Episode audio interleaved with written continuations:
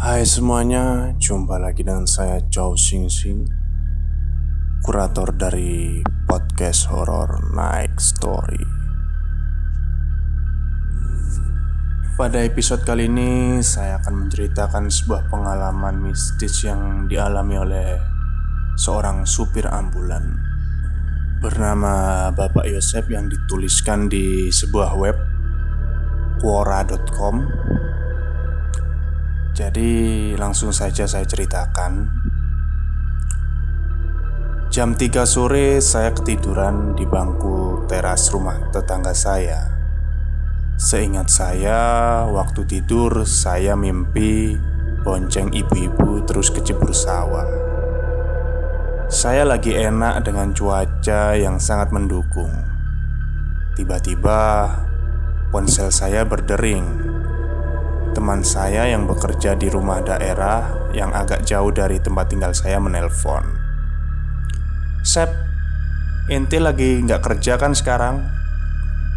Kalau lagi nggak kerja, tolong bawain ambulan dong nganter pasien yang udah sembuh total. Tapi nggak bisa jalan, cuma tiduran doang. Ke Cikangkung, ujung genteng Sama keluarganya tiga orang dari sini kalau ente bisa cepetan kemari ya, ditunggu banget. Soalnya supir ambulannya lagi hajatan nikahin anaknya Sep. Saya pun mengiyakan. Setelah mandi sama sholat asyar, saya langsung berangkat ke rumah sakit.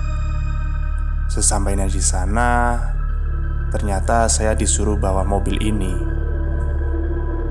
Sialan, Pantesan dia bilang pasiennya nggak bisa jalan, cuma tiduran doang. Nggak taunya pasiennya udah jadi jenazah. Dalam hati saya, ya udahlah, saya niat ibadah nganter jenazah, kata saya. Mayat sudah dimasukkan ke dalam keranda, lalu dinaikkan ke mobil paling mewah di dunia. Mesin sudah dipanaskan, semua penumpang sudah pada naik. Kami siap berangkat. Jam 7 malam saya berangkat dari rumah sakit. Selama di jalan Saya tidak membunyikan sirene. Cuma lampu strobe yang saya nyalakan. Sirene saya nyalakan kalau lagi macet saja. Saya lihat Tidak ada muka sedih dari ketiga orang keluarganya yang semuanya kakak dari jenazah itu Daripada di jalan cuma pengang-pengong Saya buka obrolan sama si ibu yang duduk di depan suami Dan kakak iparnya duduk di jok belakang Saya nanya ke si ibu itu Bu, itu almarhum sakit apa bu? Berapa tahun umurnya? Si ibu menjawab dengan suara pelan Bukan sakit mas dia meninggal kecelakaan. Katanya lagi mabuk, bawa motor ngebut, terus nabrak belakang truk yang lagi mogok. Mending begitu deh. Dia hidup juga buat apa nggak berguna. Kerjaannya kalau siang tidur, malam keluyuran, judi, mabuk-mabukan, main perempuan, pokoknya nggak beres deh. Malahan suami saya yang aja pernah mau dibunuh sama dia. Kakak ipar saya pernah dikebukin sama dia. Mertua sakit-sakitan sampai mertua saya meninggal Gara-gara mikirin terus kelakuan dia. Syukur-syukur dia udah mati sekarang mas. Kepalanya belah mas. Makanya dia mati. Saya pun agak kurang nyaman mendengar omongan si ibu itu Lalu saya bilang ke si ibu itu, "Bu, maaf. Saya rasa kurang baik yang ibu omongkan keburukan seseorang yang sudah meninggal. Baik buruknya seseorang semasa hidup cukup dikenang saja, Bu, tanpa diceritakan." Lalu si ibu itu menjawab, "Oh iya, Mas, maaf." Saya pikir mending saya bengong aja deh daripada dengerin cerita kejelekan yang ibu ceritakan Pikir saya. Nggak baik ngomongin orang yang sudah meninggal. Masih hidup aja nggak bagus. Kalau yang diomongin kejelekannya doang Apalagi yang sudah meninggal. Selanjutnya Jam setengah dua dini hari Saya sampai ke lokasi jenazah Jenazah sudah diturunkan Saya lihat di kain kafannya ada banyak bercak darah pas di kepalanya Lalu sesudah dipindahkan, keranda yang kosong dinaikkan lagi ke mobil. Lalu saya pamit pulang. Sebenarnya mereka menahan saya, jangan dulu langsung pulang, mending nunggu pagi atau istirahat dulu. Karena ada banyak kawasan angker yang mesti saya lewati. Namun karena saya ada janji dengan seseorang, terpaksa saya mesti pulang buru-buru. Dari mulai saya jalan beberapa kilometer dari lokasi, ada banyak keanehan yang saya alami. Saya pulang sendirian dini hari. Di belakang saya dengar keranda mayat seperti ada yang menggoyang-goyang. Kucuk, kucuk, kucuk, kucuk. Pikiran saya mungkin jalanan yang agak rusak ini, ya, tapi biarlah. Saat saya masuk ke jalan raya, keanehan semakin terasa. Pundak saya serasa ada yang menepuk-nepuk. Telinga saya yang mendengar di belakang seperti ada suara menangis. Saya kencangkan musik, namun pundak saya semakin terasa seperti ditepuk-tepuk. Keranda mayat seperti ada yang membanting. Saat saya lihat, dari kaca spion tengah, keranda itu terlihat bergerak-gerak keras. Saya berhenti dan bergumam, "Ada apa di belakang?" Dan saya saat saya menengok ke belakang, astagfirullahalazim. Saya lihat samar-samar ada sosok yang sedang duduk di pojok belakang.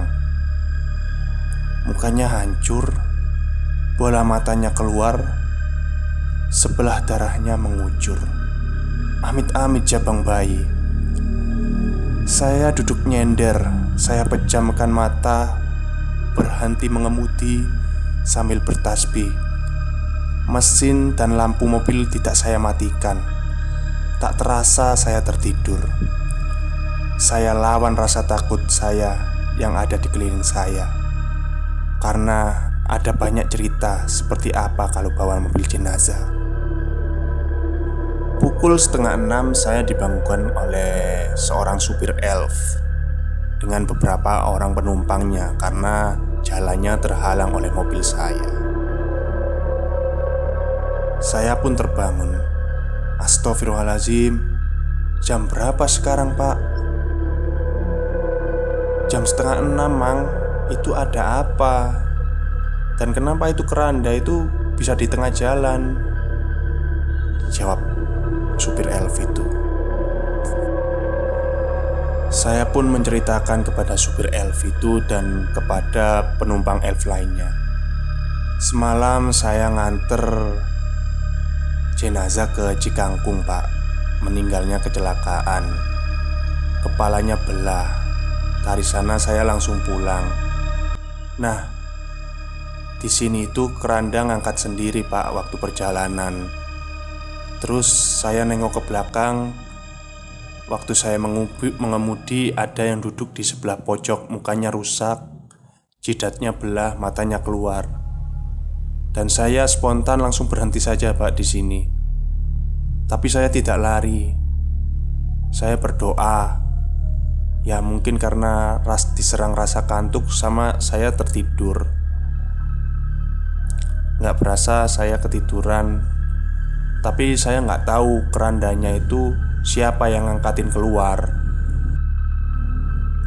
Super Elf itu pun menjawab Masya Allah, memang ya. Banyak cerita kalau sedang bawa mobil jenazah. Dan saya akui situ berani banget bawa mobil gituan sendiri. Nah ini ada air mas. Silahkan diminum dulu dari Pak Haji. Nah, sekarang itu keranda sudah dinaikin lagi ke mobil sama Pak Haji. Dan sudah didoain sama Pak Haji. Sekarang kita bareng saja jalannya mas. Itu ada kopi Dan rokok Buat di jalan. Gak apa-apa mas. Ambil aja dari penumpang. Silakan masnya itu berangkat dulu. Nanti saya ikutin dari belakang saya berterima kasih kepada mereka, dan mereka pun cuma ternganga melihat saya.